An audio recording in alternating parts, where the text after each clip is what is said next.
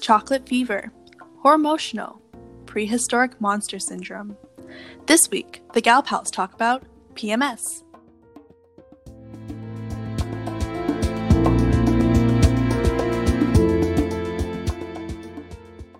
It's your good Gal Pals, Kayla and Arnie, bringing you TMI Talks, where you'll be thinking, no one told me.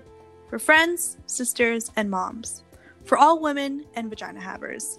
Evidence-based information brought to you by a science master obsessed with research. And a physician assistant. Just a reminder that this is for educational purposes only. Please seek a medical professional if you have concerns. We do our best to provide up-to-date information backed by evidence-based medicine.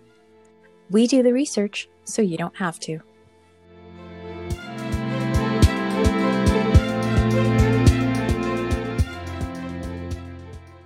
Hello, and welcome to the second installment of our Is This Normal series for our podcast, No One Told Me, where we focus on body questions where we've heard our friends and family ask, is this normal? We'd just like to start by saying thank you so much for listening to our first episode, subscribing to our podcast, and for being on this journey to better health knowledge with us. Okay, Kayla, let's get into it.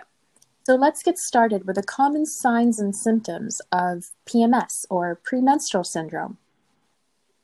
Yeah, so I think many of us know that the symptoms someone experiences or a person experiences can range from person to person in huge amounts, and people will experience everything from mood swings to a low mood, increased anxiety, maybe even like crying easily, having headaches, fatigue, poor sleeping, difficulty concentrating, acne, oily skin, food cravings, abnormal bloating, menstrual cramps, decreased libido, and even constipation and diarrhea.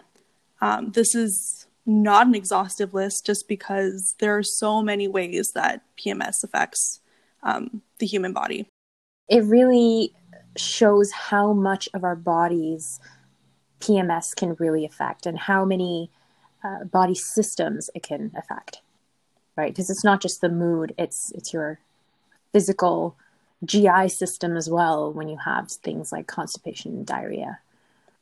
I think that's a really important distinction to make, especially because for such a long time, PMS has been portrayed as something that was purely in someone's head and purely emotional. It wasn't recognized as something that physically affected the body. Arnie, now that we're on this subject, can you give us a rundown of what PMS is and why it happens? Sure, let's talk about that.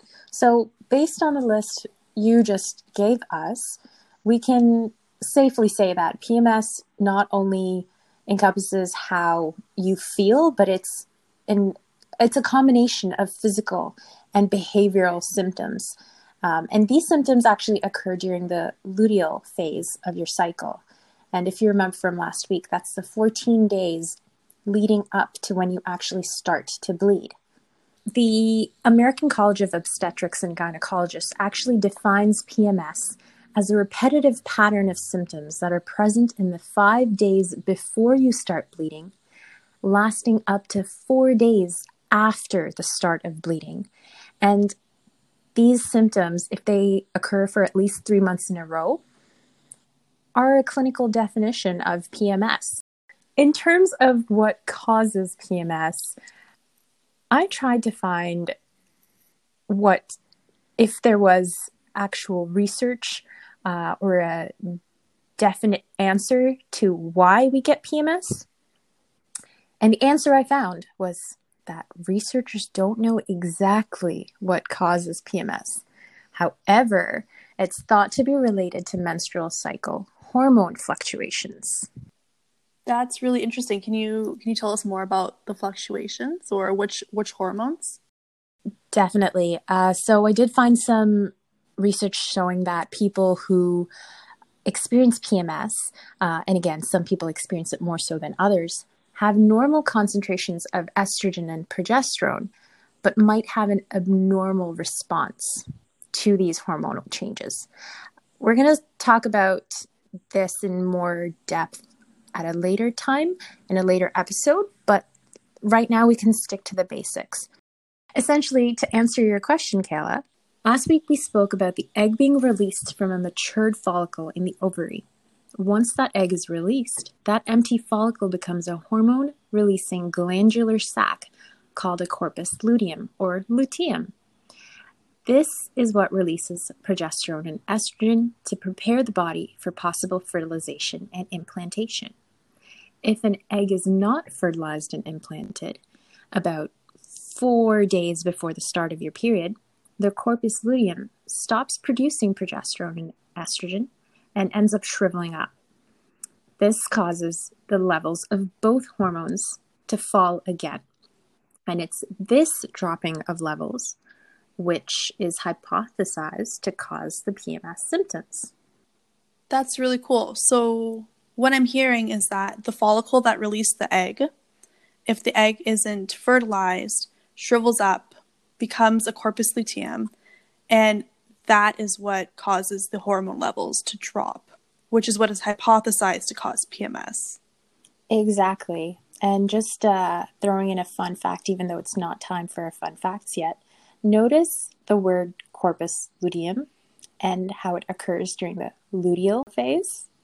There's a direct connection there. That makes a lot of sense. So how do you know if you are PMSing? Kind of what we spoke about already. You may experience the symptoms that we spoke about before, or you may not. Every body responds to their hormonal variations differently. If your PMS symptoms cause you enough distress, and if they affect your daily functionality, that's when it might be time to do something more about it. That's when it might be something more than just your standard PMS. In terms of there might be elements of depression, anxiety. From my understanding, if you have very severe symptoms of PMS, it could also be an indication of other health concerns that might be going on, like physical health concerns, which we can get into in later episodes. So now that we've kind of discussed the background of what PMS is and what's happening in your body when you are PMSing, let's talk about what you can do about it and how to feel better. Everyone has their own methods of self-soothing. I personally love a good bubble bath, and I have been known to take an aspirin or a Tylenol during this time just to help with the cramps. Other things that people can do are along the lines of what I'm saying. Self-care, whatever that means to you. Maybe it's curling up and watching Netflix for a little bit. Regular aerobic exercise has also been proven to help. Meditation, yoga, regulating your sleeping habits, avoiding caffeine, avoiding salty foods, avoiding alcohol. So the reason why it's recommended to avoid salty foods and alcohol is because those things, specifically salty food, can increase your amount of fluid retention. That means you might just end up with more bloating. But hey, if you want that extra salty Miss Vicky salt and vinegar chips while you're craving something, then maybe that's part of your self-care too. I will devour an entire bag of jalapeno chips. I feel it. While we're on the topic of food, is it better to avoid chocolate and oily food during this time? So I know that at one point it was thought that chocolate and oily food would make your breakouts worse during your PMS. However, I didn't find any evidence as to chocolate and oily food causing worsening of these symptoms. The only thing that I did find evidence on was the sugar content, possibly making breakouts worse in general and in this time.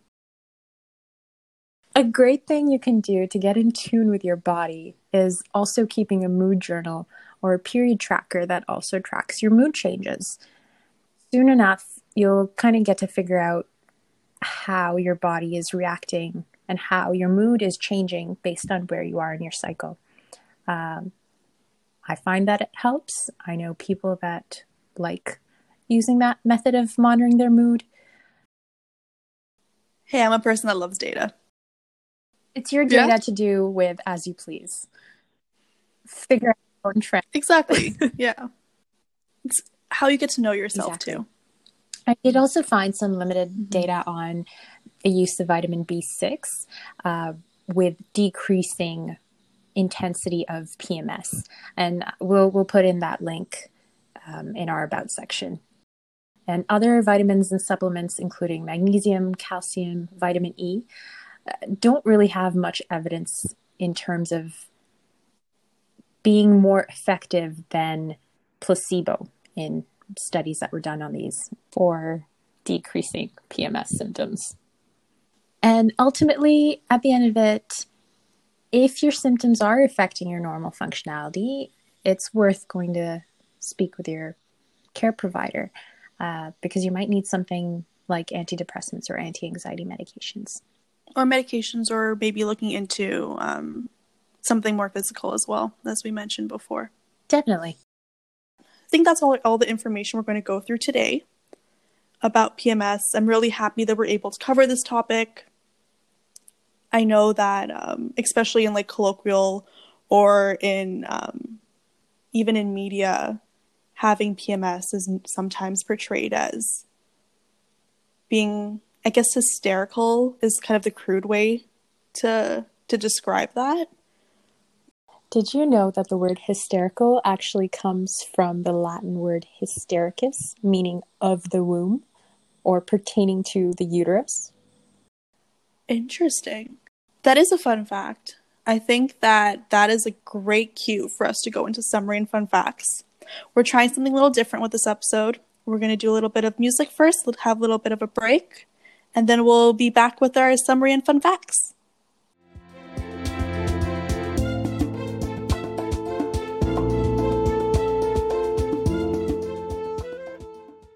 And we're back. So we're going to do a little summary of our topics.